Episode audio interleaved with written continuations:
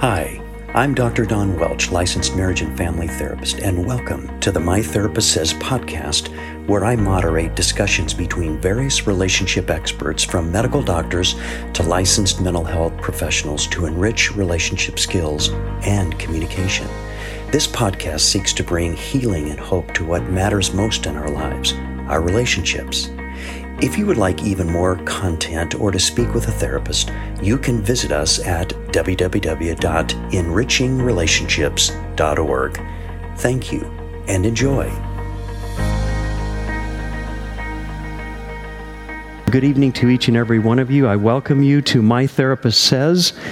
This is close to our 60th My Therapist Says. We've been at this a few years, and I'm very excited about tonight's topic there may be some that weren't able to come because they're in the blues and so they couldn't even make here tonight but tonight as you know as you can see the the title up here that's the wrong title i guess that's i'm, I'm looking at something there is when we we look at the uh, the blues, this sense of New Year's blues busters.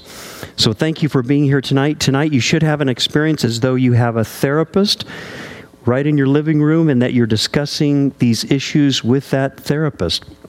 Again, I know of no other venue except for a new My Therapist Says that is beginning in North County next Wednesday evening, led by Kimberly Nelson. Many of you have heard her present and be a part of us.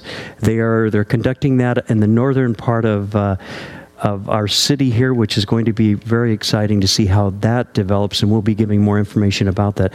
My name is Don Welch. I'm the counseling pastor here at Skyline. Thank you for being here uh, tonight. What we'll be doing, if you have a three by five card, would you raise that in the air? I just want to make sure that everyone thank you that you have a three by five card. That is your ticket, if you will, to discussing directly with us as the panel members. I'm the moderator, and then we have our, we have our three panel members.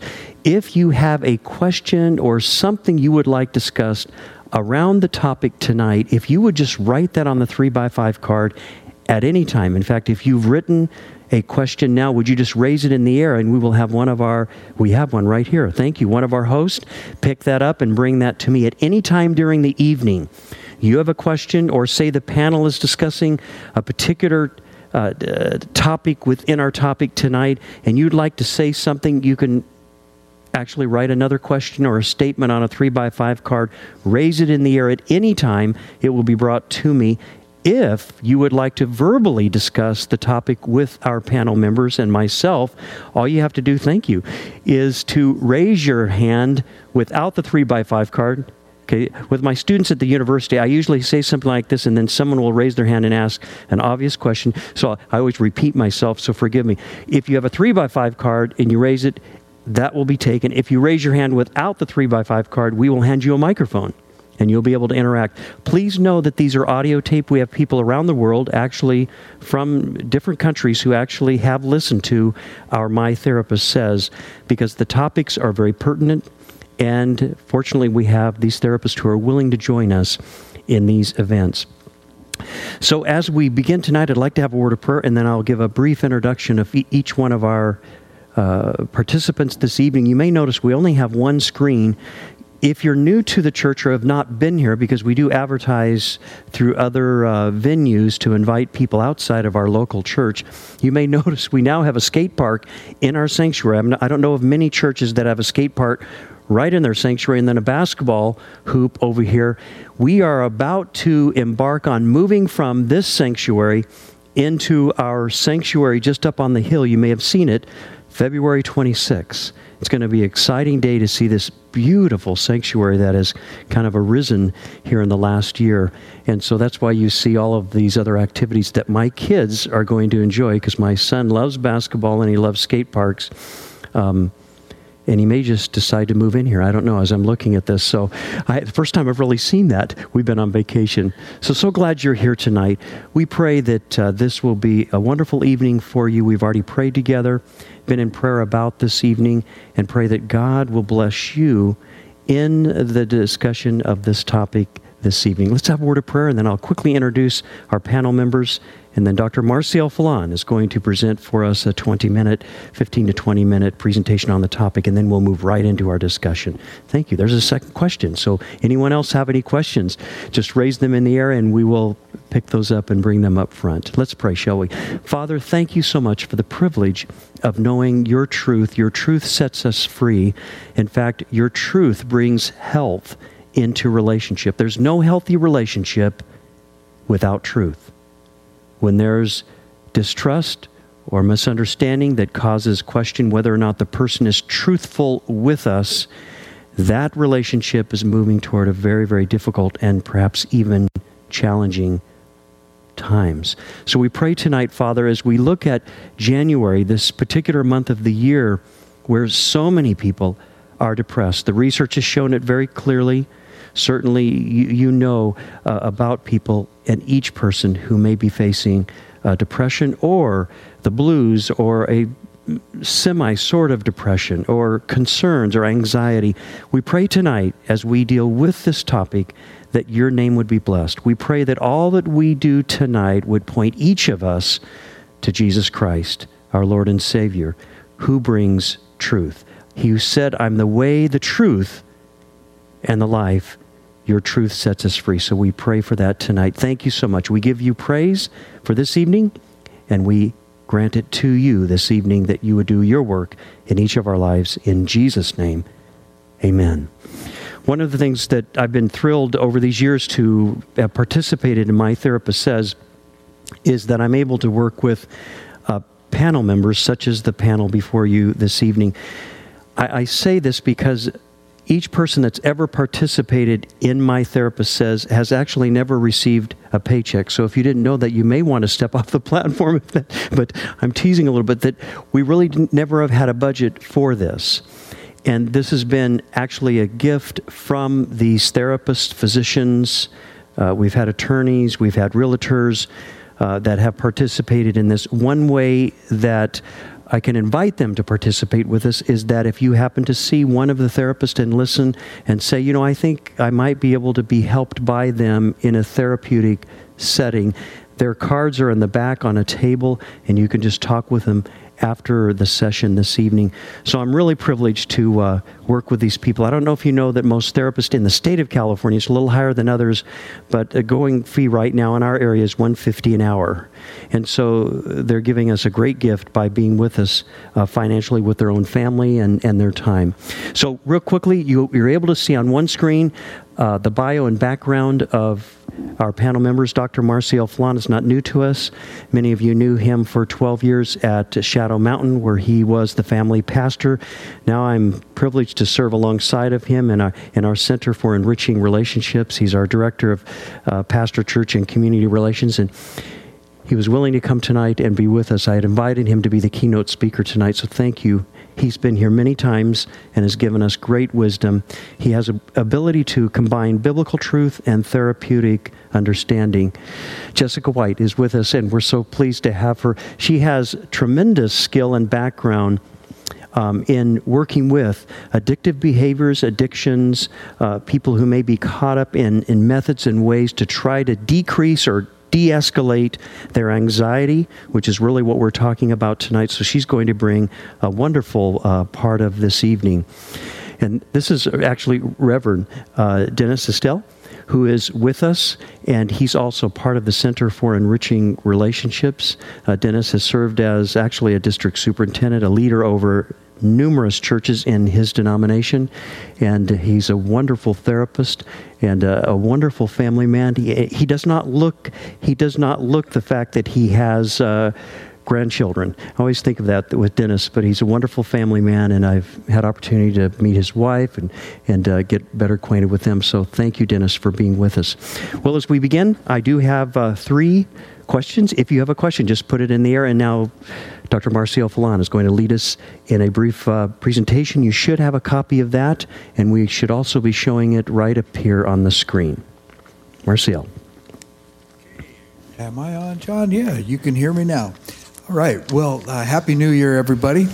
And uh, thank you for coming out tonight. Don, thank you for that gracious introduction. I know I speak for myself of your how much I admire and appreciate your articulate and uh, your affirming uh, encouragement. Not only for I know I speak for the other panel members as well. Thank you, Don. Don't you appreciate this guy? I know I do. Let's give him a hand right now. Thank He's you. awesome. Well, as we start about as we start a new year, we often think about a new year as a time for new beginnings. And one of the things that most often happens is we think about resolutions at this time, things that we want to resolve to do that we didn't do or want to do in this new year or stop doing maybe from the year before. And you could probably finish the sentence uh, that says, I resolve this year to something come to your mind. Maybe it's diet. Maybe it's go to the gym every day. Uh, I went online to talk uh, to do a little research for this talk, and I came across uh, some things about that that said what not to resolve. And interesting enough, one of them was uh, go on a huge diet. Another was hit the gym every day, pay off my credit cards. I'll make an effort to see my family more, drink less. Maybe somebody said drink more. Uh, I'm going to take up a new hobby. I'm going to read more. It says don't do that because so many times we'll end up defeating ourselves by not fulfilling those things because they're not realistic. But uh, I, I don't want to focus so much on that kind of thing tonight. What I want to do is uh, draw your attention to what God's Word says to us and has to say to us about how we can beat the New Year's blues. I want to start out with scripture in your handout there, uh, a verse of scripture which I think is very ap- applicable to what we're talking about tonight. And I'll draw your attention to portions of that to help in that way. Uh, Philippians chapter 3, verses 12 through 14 says, Not that I have already obtained it or have already become perfect, but I press on so that I may lay hold of that for which also I was laid hold of by Christ Jesus. Brethren, I do not regard myself as having laid hold of it yet. But one thing I do, forgetting what lies behind and reaching forward to what lies ahead, I press on toward the goal of the prize of the upward call of God in Christ Jesus. Now, of course, the emphasis is mine, and the bold uh, as well in your handout is there. But uh, I wanted to draw attention to that aspect of forgetting that which lies behind and pressing on. The Apostle Paul wrote these words, and you know, I have a feeling that as he was writing these words, there were many things that came to his mind from his past that he had fallen short on. We all know that the Apostle Paul was there at the stoning of Stephen, and he went out vehemently to persecute the church, and who knows how many lives, women, men, children, that he was responsible for seeing destroyed as a result of his misguided zeal to persecute the church. And I have a feeling that there were times when he probably had to struggle with some of the, those thoughts from his past. And, and that's why it makes this so important to say that even though he had those things, he had to leave them behind. And, and I think there's a word for us in that, that we need to think about leaving those things behind and pressing on as I was reading Oswald Chambers, who's one of my friends, on the next slide, there's a slide that you see on the screen now and in your handouts. Uh, January 31st, I thought was so cool. The whole, uh, the whole, from his uh, Oswald Chambers, my utmost for his highest. That whole one, that whole devotional was so wonderful for that day. But the part that I really liked the most were the words that you have here. He ends the devotional for that day the end of the, and, and, I apologize, that should be December 31st. Instead of January 31st, I made a mistake there. It says, Let the past rest. Let it rest in the sweet embrace of Christ. Leave the broken, irresistible past in his hands and step out into the invincible future with him. You know, I thought that was so applicable because especially along with the verse that I just read to you from Philippians chapter 3 in that you know we can get stuck in the past we can let the past really create us uh, create hangups for us And this is why it's so important to think about, as Paul encourages us to do, to forget the things in the past, but look forward to the future. And Oswald Chambers also brings that to mind when he says, you know, leave those in the sweet hands of Jesus. Let the past stay there in his hands. And remember that we are called to step out into the invincible future with him. And that's what we have. We have in Christ that opportunity as we think about starting the new year. Along those lines, I also wanted to affirm us with the truth of God's word and, and not focusing on maybe what we didn't accomplish or focusing on mistakes and things from the past, but focusing this year to help us beat the blues on, on, on the truth and the reality of who we are in Christ. Because it's as, as Don prayed, it's, it's that truth that will set us free. And I'm convinced personally through my own experience and walk with Christ now for since 1974. I have a spiritual birthday today, by the way. 1974, January 4th, on my way to prison, I rededicated my life to Christ. And so, can we give Jesus a hand for his faithfulness? Spiritual birthday. In the recovery movement, those are significant dates. And there's, there's your belly button birthday, there's your spiritual birthday, then there's your sobriety birthdays. And so this is my spiritual kind of birthday today, giving God glory. But focusing on who we are in Christ. And uh, this is truth. And if we can if we can renew our minds with truth, it can impact our future and give us great hope for what God wants to do in us and through us. And impacting not only our lives, but also the lives of others. So I included on your handouts, there's small slides. You may not be able to read them, but I asked Donna, and Donna Train so graciously and wonderfully put this all together for us. Thank you, Donna. I asked her to include this in a handout at the back of your uh, slides because I was afraid you wouldn't be able to read them. And I want to I want to take the time, I want to invite you to join me right now in let's read out loud together these scriptural truths of who we are as children of God. Follow along with me. We're not going to read the verses that uh, go along with each one, but each one of these is accompanied by the truth from God's Word in Scripture, which you can go back and look up. And I would encourage you to do so on your own. But read along with me out loud, would you? I am God's child. I am Christ's friend. I have been justified. I am united with the Lord and one with him in spirit. I have been bought with a price. I belong to God. I am a member of Christ's body. Oh, oh I can't hear you. Okay, come on, let's go. I am a saint. I have been adopted as God's child. I have direct access to God through the Holy Spirit. I have been redeemed and forgiven of all my sins. I am complete in Christ. I am free forever from condemnation. I am assured that all things work together for good. I am free from any condemning charges against me. I cannot be separated from the love of God. I have been established, anointed, and sealed by God. I am hidden with Christ in God. I am confident that the good work God has begun in me will be perfected. I am a citizen of heaven. I have not been given a spirit of fear, but of power, love, and a sound mind. I can find grace and mercy in time of need. I am born of God, and the evil one cannot touch me. I am the salt and light of the earth. I am a branch of the true vine, a channel of his life. I have been chosen and appointed to bear fruit. I am a personal witness of Christ. I am God's temple. I am a minister of reconciliation. I am God's co worker. I am seated with Christ in the heavenly realm. I am God's workmanship. I may approach God with freedom and confidence. I can do all things through Christ who strengthens me. And on the screen, I put up there to, to kind of close this off I am not the great I am, but by the grace of God, I am what I am. You know, folks, this is the truth of God's word. I, I remember one time I was presenting these in a workshop, and I use these in so many things because if we can truly grasp the, who we are in Christ, the power of that can be liberating. And I was going through this one time with a group of people, and afterwards, one of the ladies in the front row said, Yeah! And we ended up giving each other high fives. It was so awesome.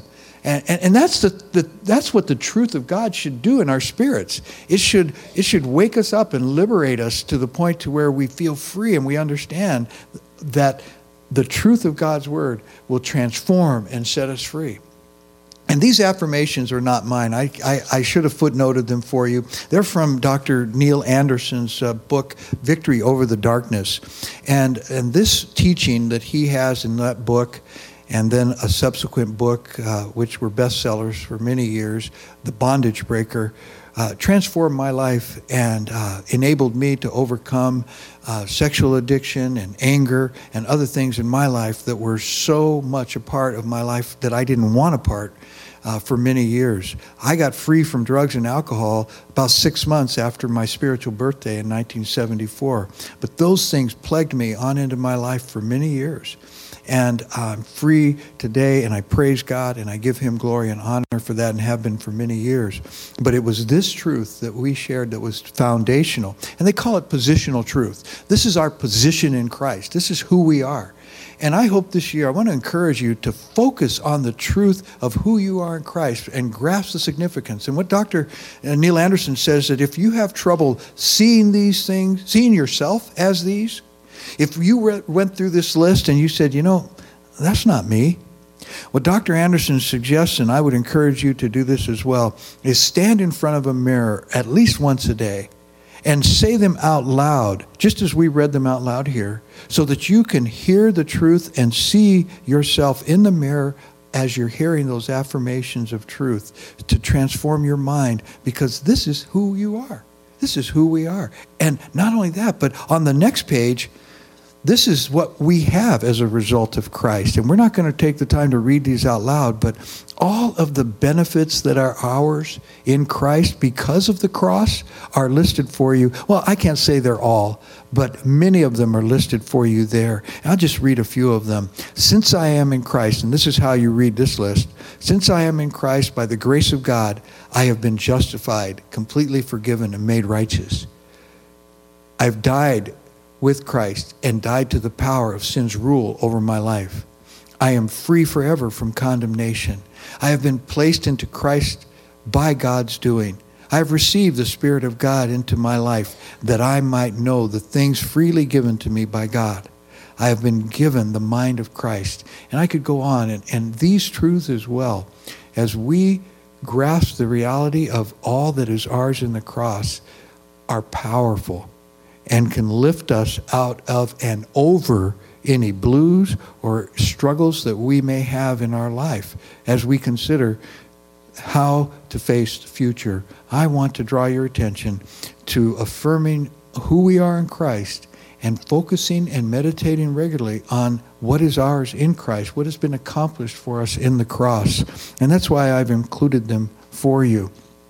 Because if we can memorize and meditate on these truths, I am convinced it will turn, it will renew your lives and turn your life around wherever you are, and certainly keep you from beating the blues.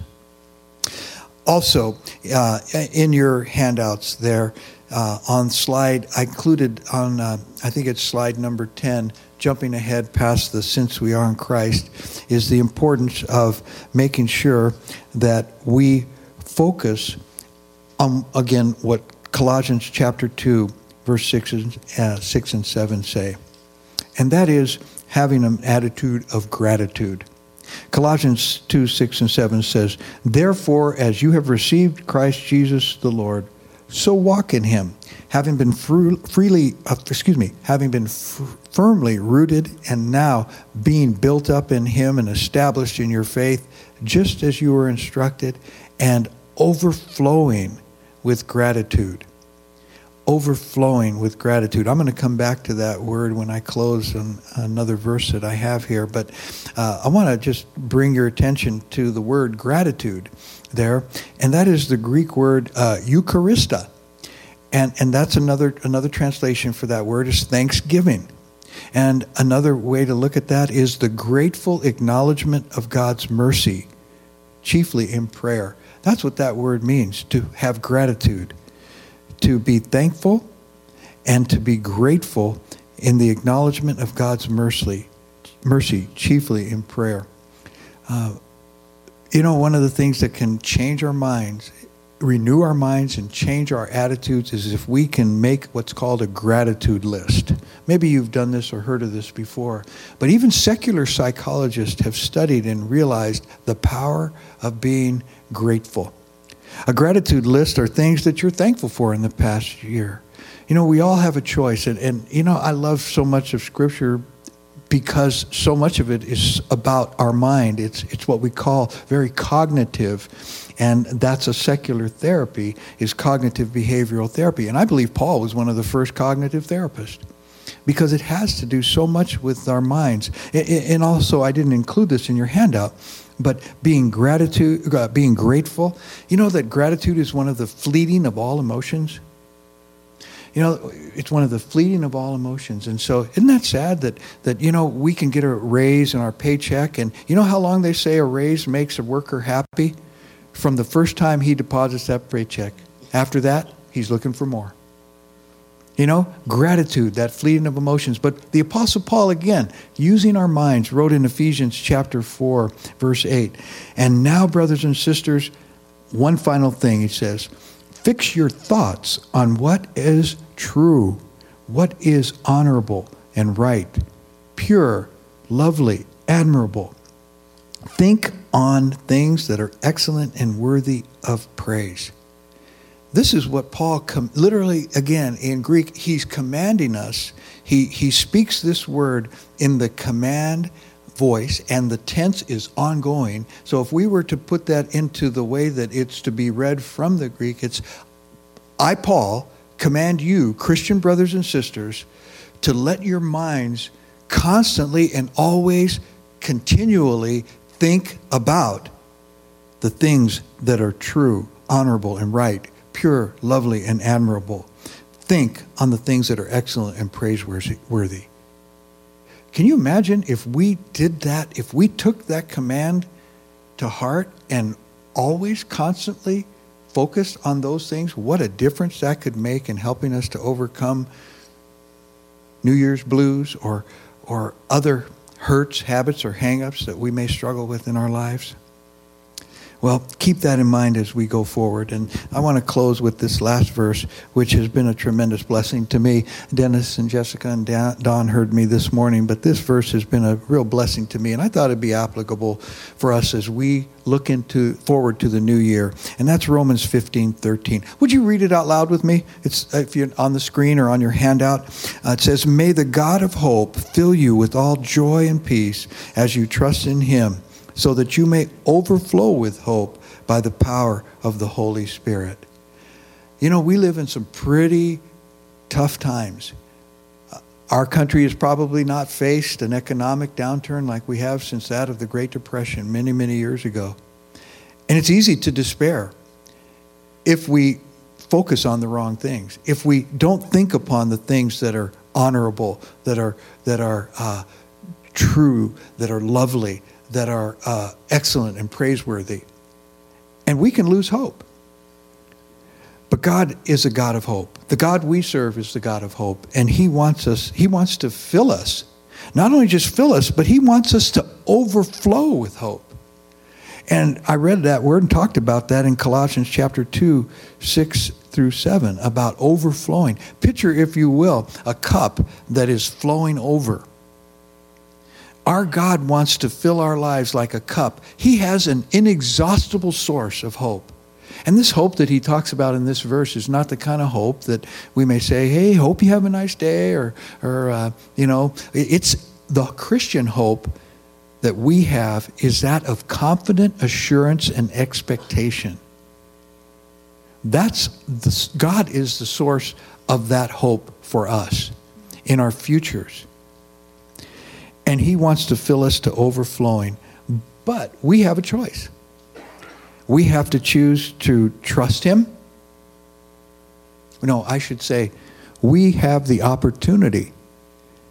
We can get to trust Him. He, he lets us. He says, You can do that. He says, If you want to. We can have the opportunity to choose to trust Him so that we can overflow by hope. And, and, and He hasn't left us without a helper to do that. We know that He's given us His Holy Spirit, who is His helper, who is the comforter, to come alongside us to give us that power. And that power that the Holy Spirit gives us is the same power, Paul tells us in Ephesians, that raised Jesus Christ from the dead. Wow. We can't even fathom that kind of power. When was the last time you saw somebody rise up from the dead? Probably not recently, if ever. That power is the power that lives in us, that can help us to live triumphantly over whatever obstacles or challenges that we may face, not only from our past, but also in our future as we look forward to 2012. And I like the way that Eugene Peterson, I think he's the one who wrote the message, he says this in his paraphrase of the, uh, of the language from Scripture in Romans 15 13. Oh, may the God of green hope, I don't know where that word green hope came from, but it's, it's pretty cool. May the God of green hope fill you up with joy, fill you up with peace, so that your believing lives, filled with the life, the giving energy of the Holy Spirit, will brim over with hope. I don't know about you, but when I focus on that kind of thing, that can help me beat the blues. And so I hope that the truths that we've talked about of understanding who we are in Christ, of not focusing on that which is behind and focusing our mind instead of on things that are that we can be grateful for will help you as you go forward in this new year to, to beat the blues as we face the new year with confidence because our God is a God of hope. Thank you. You join me in thanking him. Thank you, Dr. Falan. Now, aren't you glad you came here tonight because you've been actually filled with His truth, the truth of Jesus Christ? Let's go to the first question if we can. We're going to jump right into this. By the way, if you have a three by five card, please feel, to raise, uh, feel free to raise that in the air and we will bring that to the front here. Here's the first question of the evening that we can respond to. It's very apropos to the title for this evening. My daughter, who is a high school freshman, told me yesterday that she's depressed that Christmas is over. She's still on break, so it's not because she's back to school yet. She's never displayed this sadness. What should I think or do? There's the question. My daughter, who's in a high school freshman, told me yesterday that she's depressed, that Christmas is over, and what should I think or what should I do? How would you respond to that, these therapists?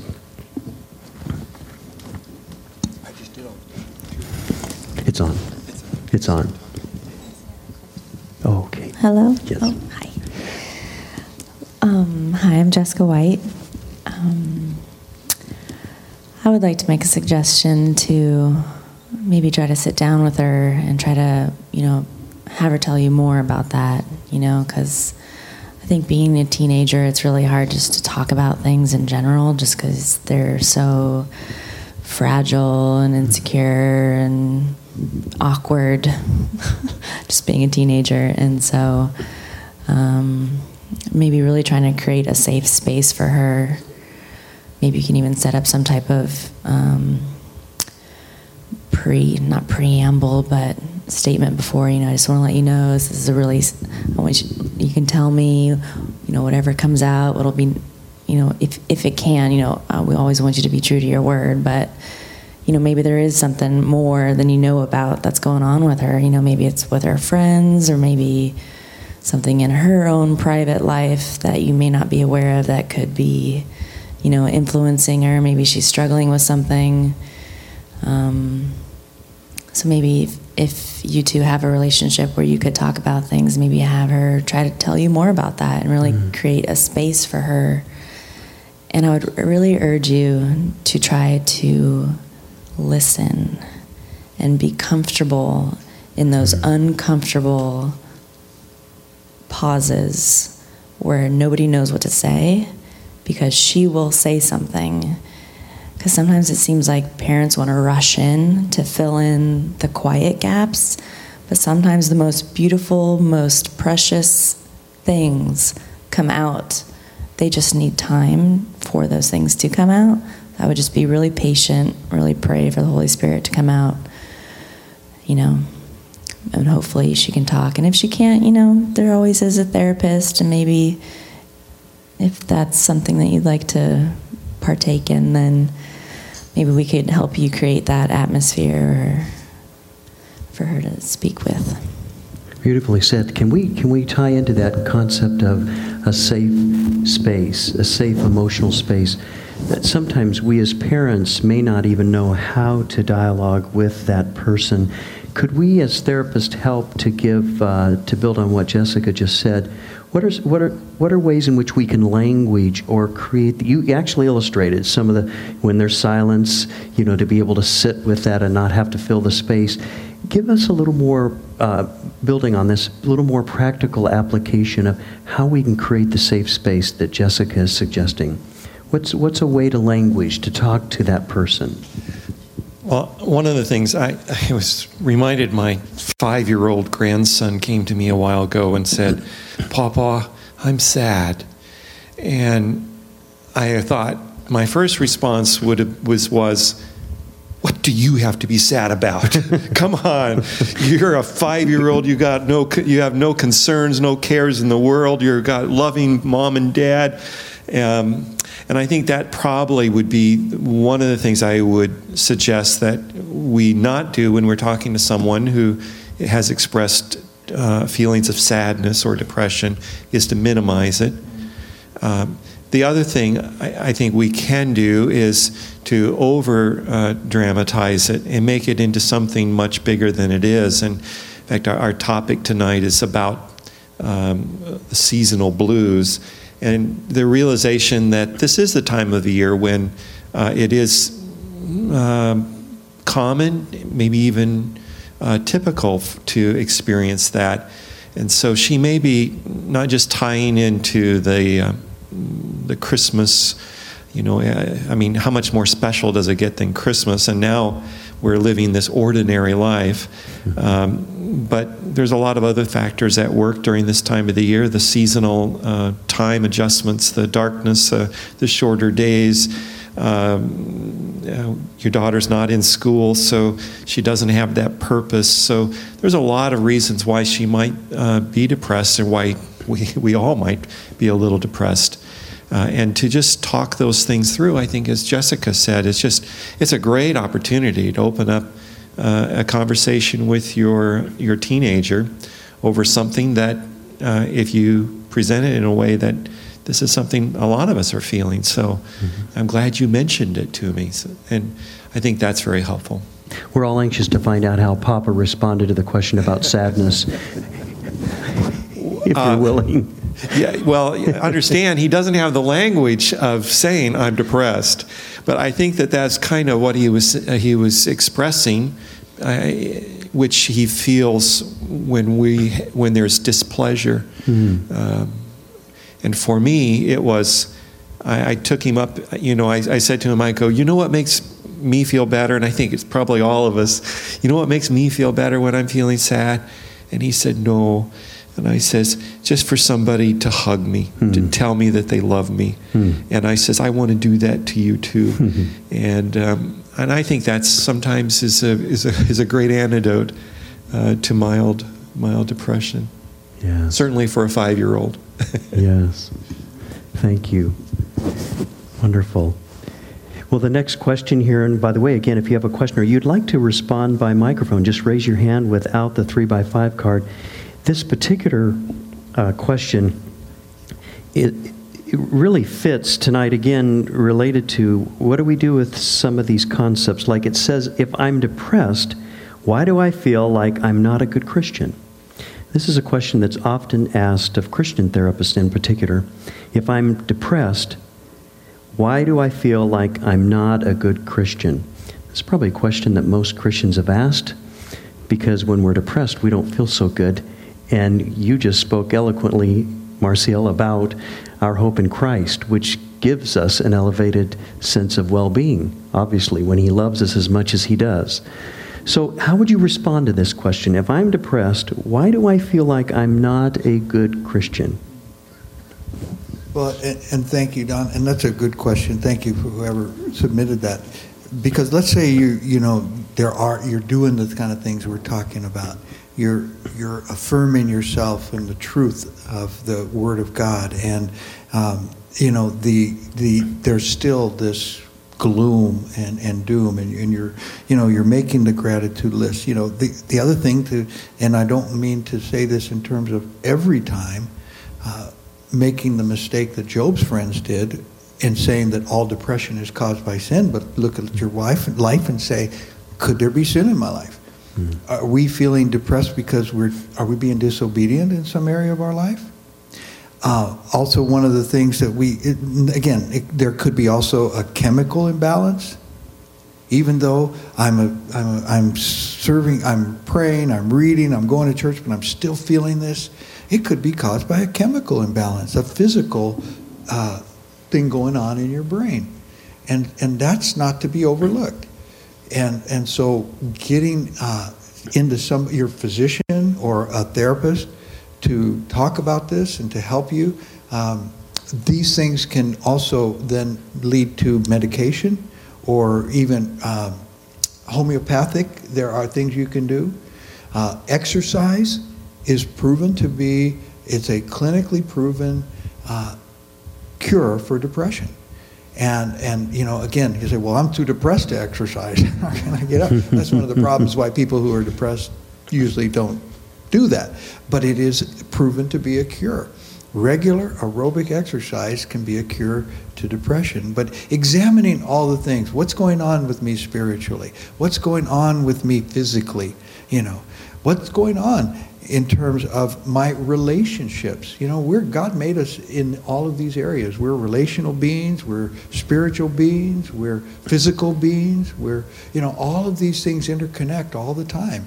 And, and this is one of the things that a, a good Christian therapist will be able to, a non Christian therapist can do, but the, the difference would be that a Christian therapist includes the spiritual mm. as well as the biological, the physical, the, and, the, uh, and, and the relational aspects as well as the psychological. We can look at also the spiritual component, which a secular therapist would not. Look at all of those things and see what's going on, what could be happening. It's oftentimes uh, a situation where someone feels depressed and then they're triggered back to something they've done in the past they regret having done or said something or someone did to them. So it actually adds on to the depression. So then I'm further down the slippery slope. What would you advise someone who experiences it, which is very common? All of us are kind of nodding here. It's very common with people who come in, and then the beginning, the feeling is, and, and, and I'm able to assess that I, I'm not sinning, you know, I, I, in my life. You know, that, that I'm able to isolate that to realize, kind of rule that out, if you will. However, it somehow triggers me back to that regretful feeling or the sense that, oh, you know, I did that or I said that or I behaved this way or even someone did this to me, or they didn't stand up for me when I had hoped and needed them to. What would you say to someone? How would you advise them, kind of building on what you just said?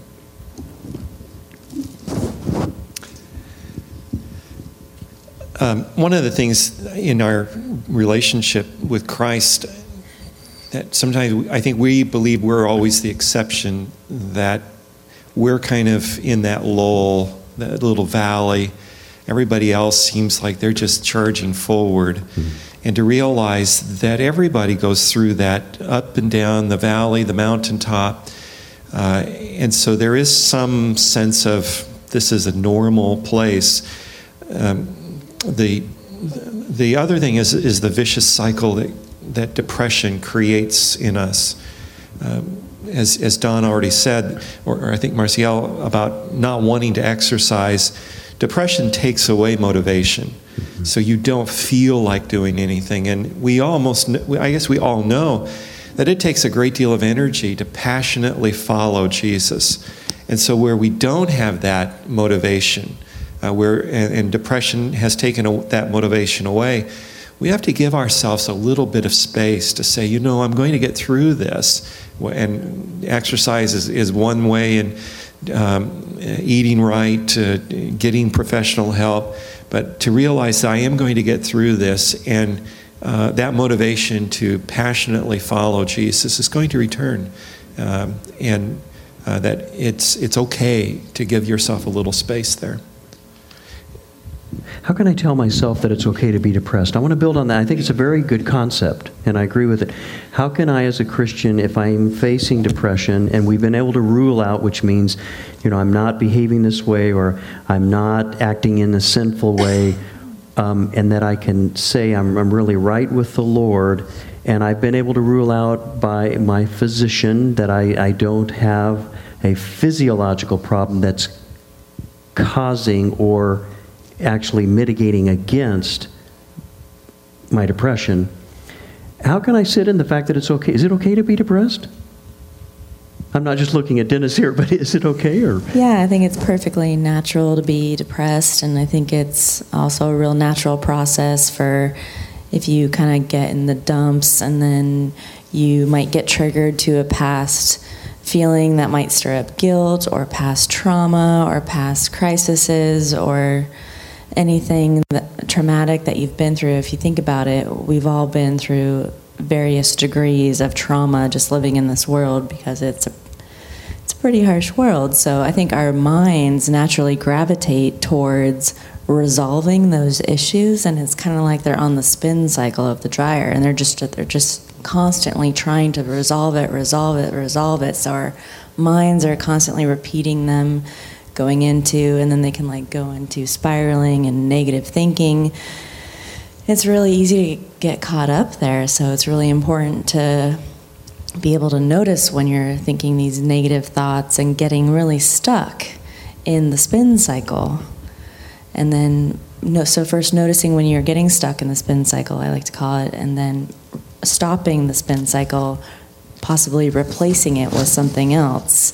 And um, this is a really good um, plug for EMDR work. I know that some therapists out there do EMDR work where it's trauma work to help you possibly move past through any trauma work. But um, also, depression can, you know, really be. Um, I was going to go into brain chemistry, but we won't go there because the doctors already ruled that out in our example. But um, it's a real natural thing, and um, and I think really to to help that, and there's this really great book by John Townsend, the guys that wrote Boundaries, and it's called How People Grow, and it's all about you know being transparent and connecting with one each with one another, and you know bringing in bonds and building relationships and connecting with one another, and you know helping each other get out of that depression and share that with someone else because mm. you're not the only one there are so many other people out there, and you could be helping them as much as you're helping yourself by really, you know, saying, hey, I'm having a hard time, help me out here. Let's go into the spin cycle for just a moment then. It just beautifully articulated what you said, I think, Jessica. Say I'm in a spin cycle, that Christmas came up, I have a family member that I'm still juxtaposed in a position where we're not in a good relationship.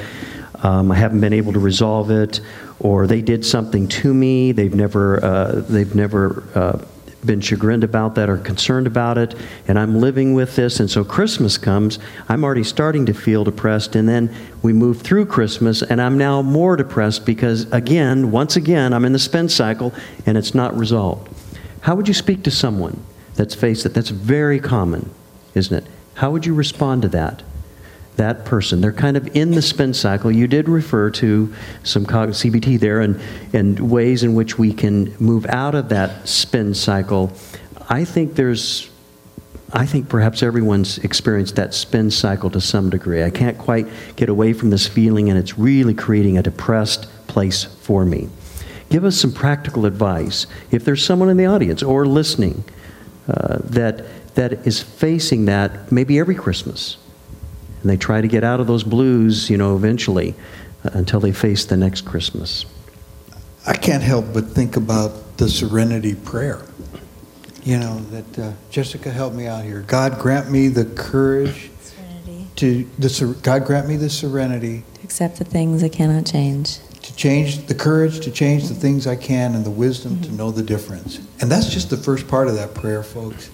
There's more to it that's beautiful, which I don't have memorized, but it's something to the effect of taking this sinful world not as I would have it, but as it is, uh, realizing hardship as a pathway to peace, living one day at a time, something to that effect. I'm messing it all up. But go and check out the rest of that prayer. It's a beautiful prayer. There are certain things in life that are beyond our ability to control. And what do we do? Are we going to get angry, frustrated, and depressed by trying to control them, change them, or what have you? It could be a person, could be a relationship. I live with a person who I'm very close to, an individual, for confidentiality's sake, I won't say her name, uh, who is in a situation like that with her sister. She'd love to spend the holidays together. It would make her mother very happy. But the sister refuses to allow her into her life. Mm. So what's she going to do? She going to be depressed and frustrated and angry?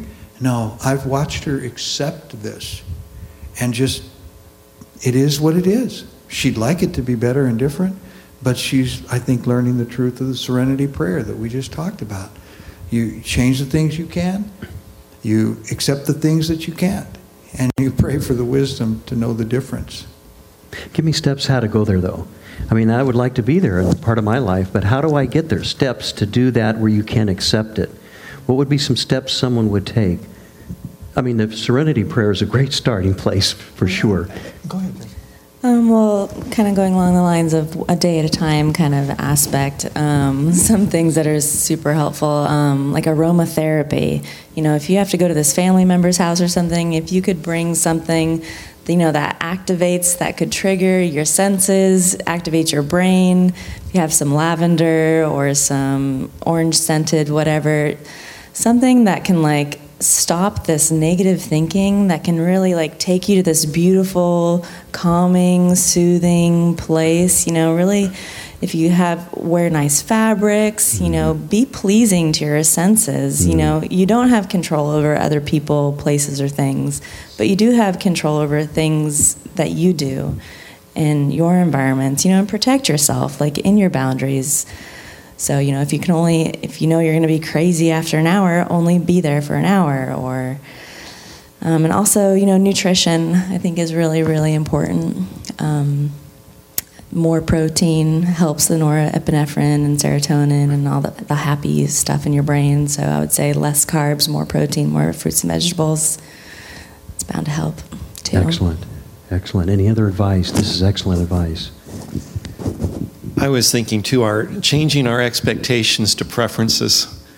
Um, I think we all walk into those those situations, especially with uh, expecting a family member to treat us nicely mm-hmm. uh, or expecting uh, gratitude from someone who is never going to give it to us. Mm-hmm. Um, the shoulds, the musts that we place upon ourselves, upon others, and changing those to preferences. I mean, that it, it just just making that shift in my thinking to say, uh, I have this expectation of you.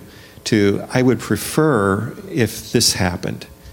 And what it does is it lowers that, and you're not disappointed and you're not hurt. You're not waiting for that to come. That's probably never going to come.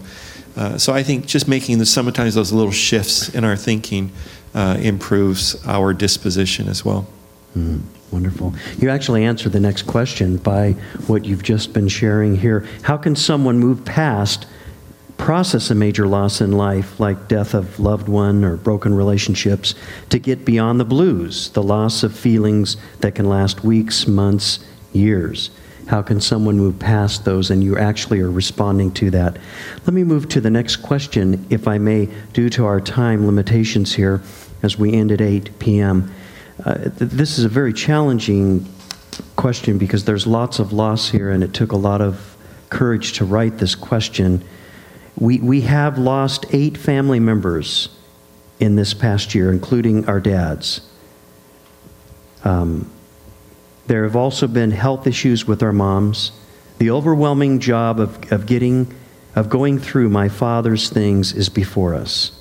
I know we must mourn our losses, yet, how long of a period is the norm?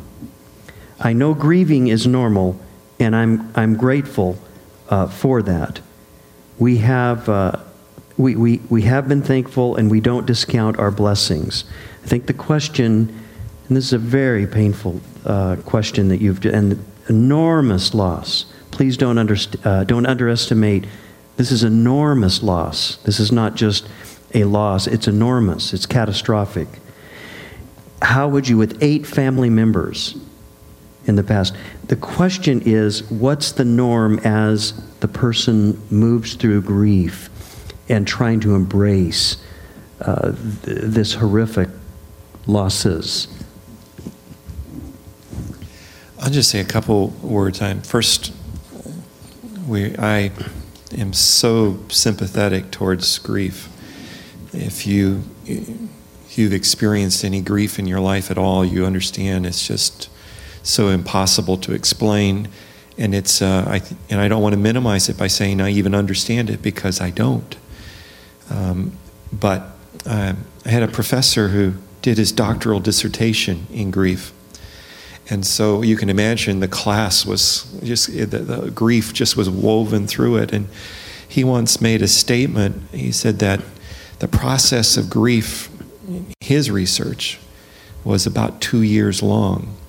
That doesn't mean the, the initial pain uh, of that, that first, uh, the first part of grieving is the same for two years. There is a dissipation, but I think that his point, uh, and, and, that's an average, you know, it's, it's less, it's more, but his statement was is that you've got to allow yourself to process that grief and not to try to hurry through it. And I think one of the things that I have, the advice I've given to other people who have friends who are grieving, is to say, let them grieve their own way. Um, it looks differently in everybody from a husband you know sometimes a husband and wife will will look at each other and say, um, you know, hey, I think it's time you kind of caught up with me. Where I'm, I'm kind of past that now, and we don't allow each other to grieve sometimes. And in so doing, we, I think we, we can short circuit the process. We, we, we can just say, I'm, I'm done with it, I'm through with it.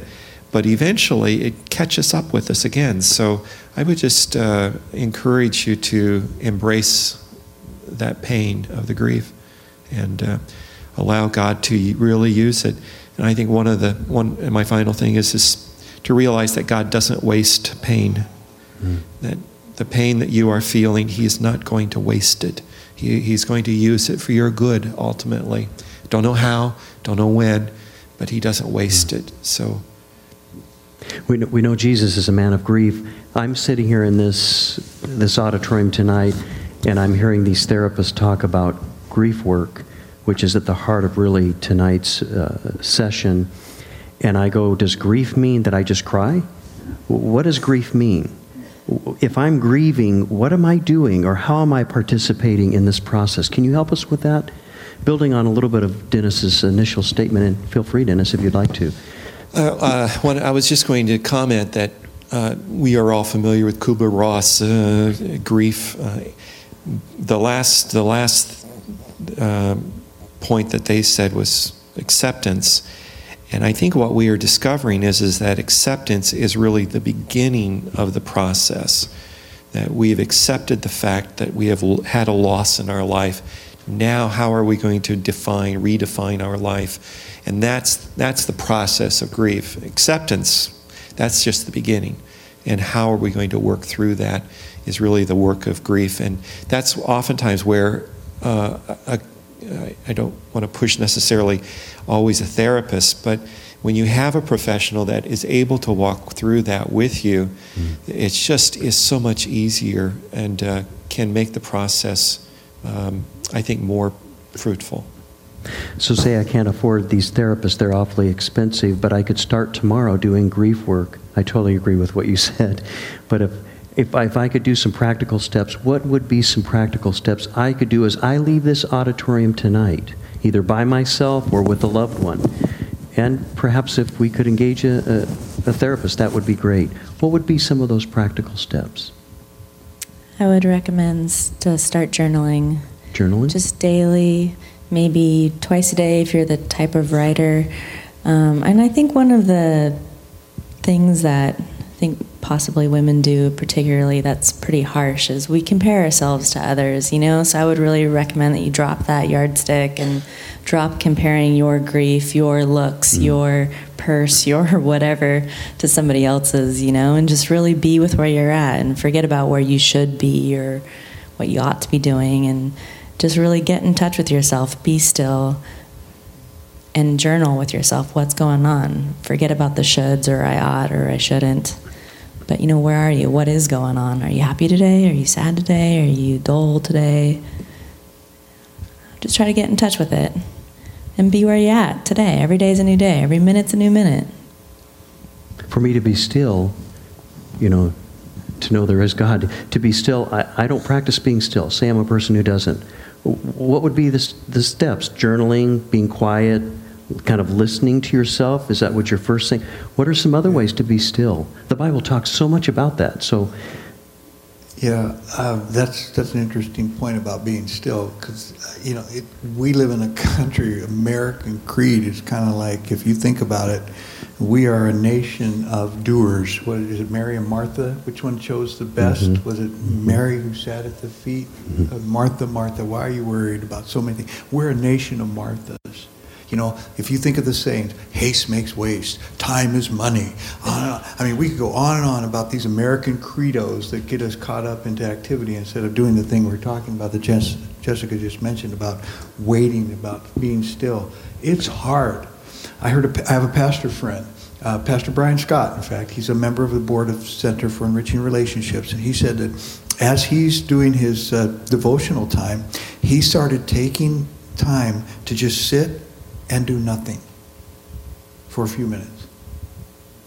And he just sits and be, he just sits and doesn't journal, doesn't read, doesn't pray. He just sits and he's quiet. And I started trying to do that. And it's amazing how hard that is, number one. But then, number 2 mm-hmm. how refreshing it was, and how much that being still and quiet like that, the Lord would fill my mind with things. And I would say, Wow, God. You know, I mean, I wasn't really trying to pray, but yet I would hear this practice of maybe listening to God, which is so hard for me and probably for many others.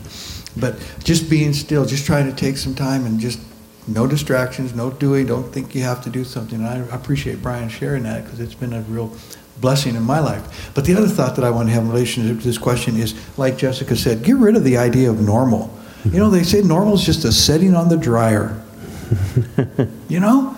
And just like she said, when we start comparing ourselves and we think that, well, I should be over this now, hey, you know, I have a, a flyer that I use to help explain grief, and all of us have probably seen it.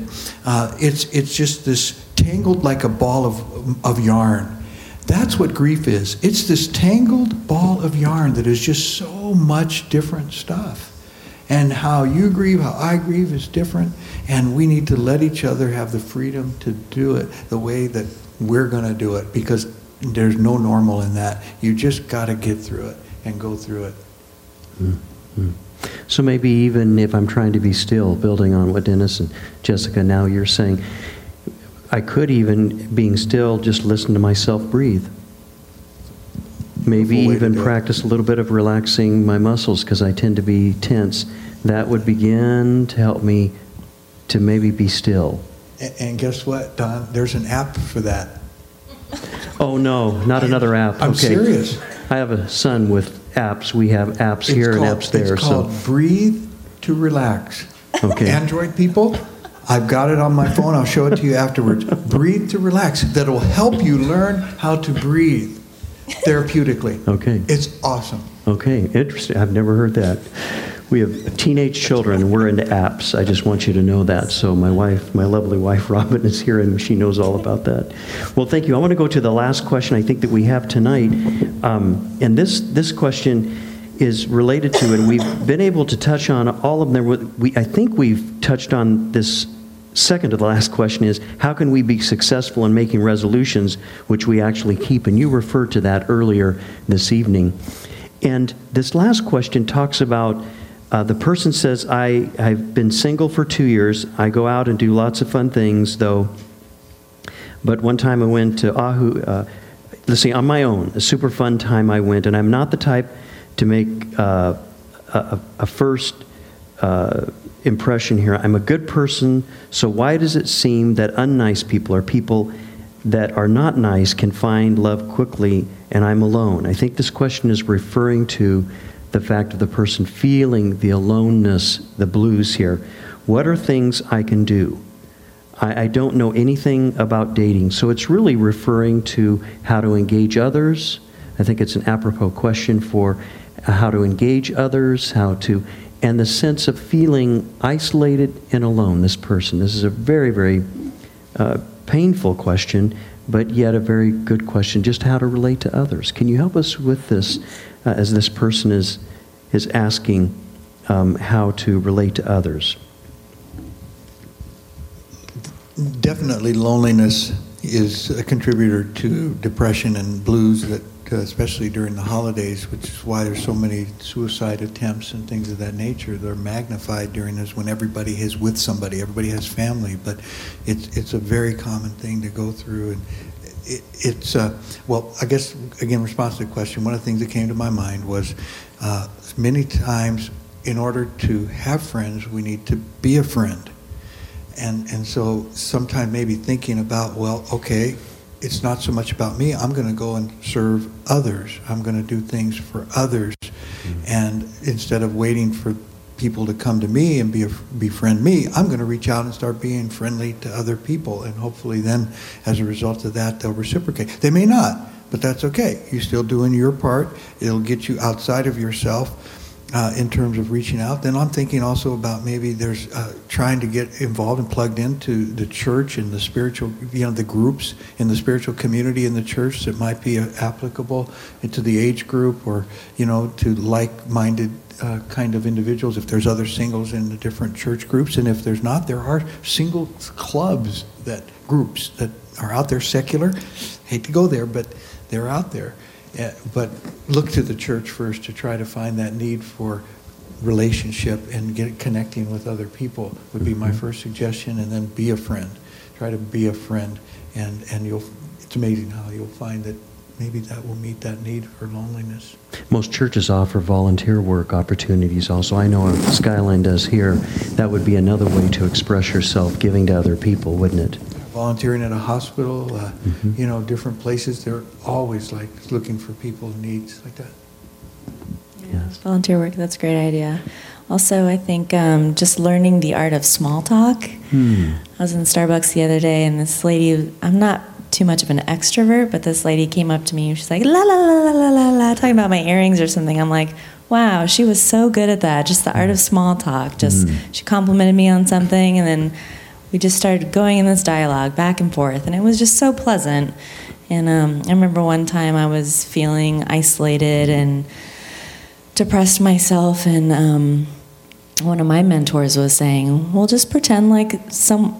Look for someone else in the room who looks like they might be more scared than you and go talk to them.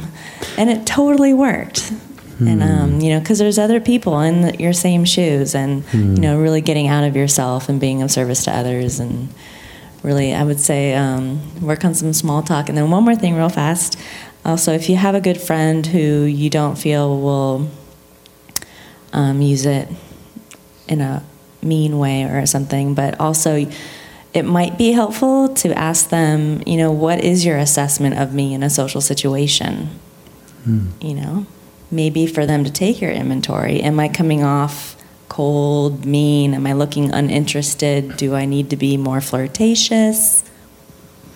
Could be helpful. So the person who looked at me one day and said, "You know, you don't smile a lot. You need to smile more." That was helpful, I wasn't it? Was I didn't realize I wasn't smiling. I bet you had no idea. Yes. Yeah. Now yes. you're very smiley. So those are helpful to get someone else that might be of help in the in the process. It's very insightful. Yes, Dennis. I, I, time is just about up. Um, my brother, uh, who's a couple years older than I am, uh, just went through a divorce.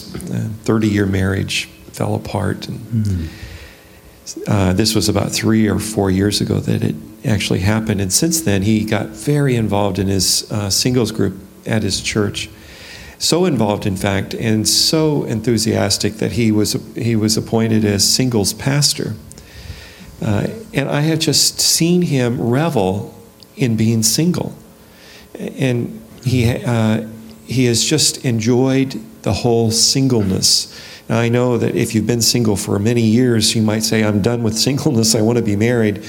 But I think people are attracted to people who enjoy life. And mm-hmm. so uh, he is, he's also not gone into it thinking this is the woman for me you know that he's he's got a dozen women friends and uh, he, you know he just he just enjoys their friendship. And I, I speaking as a man i like i think i've enjoyed women who just say i just want to be a friend I, there's nothing romantic here and i think that oftentimes uh, well with my wife and i that led to marriage but uh, we want uh, guys want fr- uh, female friends without the pressure, and, mm. and I think women do as well. So uh, going into it with that attitude of let's just have fun and uh, let's spend some time together. Excellent. Well, I know our time is up. We want to honor the 8 o'clock hour. And would you join me in thanking our panel members this evening? This was outstanding. Thank you for those comments and uh, very, very helpful. There are unique questions that come. That's the, the most fun part of this, I think, in, in what uh, we participate in. I want to thank you for coming this evening. If you'll notice, the next slide here talks about our February My Therapist Says, which talks about an anxious free life. Anxiety is one of the leading disabling factors in mental health today, or people's lives, but in the mental health field. Typically, when there's depression, which was what we were talking about tonight, there is anxiety. They tend to cohabitate. And so, if you face anxiety, or if you have a family or friend who does, this would be a great invitation uh, to next. My therapist says that's in February. We have a great panel. If you see, we have both Dennis and Jessica who will be rejoining us uh, in the next My Therapist Says. So that's Wednesday, February 1 6:45 to 8. So thank you again for coming this evening. I'd like to have a word of prayer and then we'll all head our different ways. Shall we pray together? Father, thank you so much that you're the one who invited us to rest in you, to be still and still and know that I am God. To lean heavily into your heart of peace and joy. And as was shared early on, if we could only accept the grace of God at deep levels, we would fill your hope. We, you would be filling us with your hope. And we would be able to manage much better whatever depression we are facing. Thank you, Father, for these truths that were shared here tonight. We pray in the name of Jesus that you enable every person who has been listening, participating tonight, that anything that does not honor you would be dropped and we would not remember it and that every truth, every nugget that came from your heart would just be instilled within our souls so that we would have your resources in the midst of whatever we may face. Thanks be to God for your grace that sets us free. Thanks be to God for the truth that enables us to find great joy and peace in this world. Bless these good people. Bless us now as we go, and we will give you praise and honor that is due you in the precious name of Jesus. Amen. God bless you. And uh, our therapist will be in the back if you want to wait just a moment, if you would like to talk with one of them. And I hope you have a great, great evening.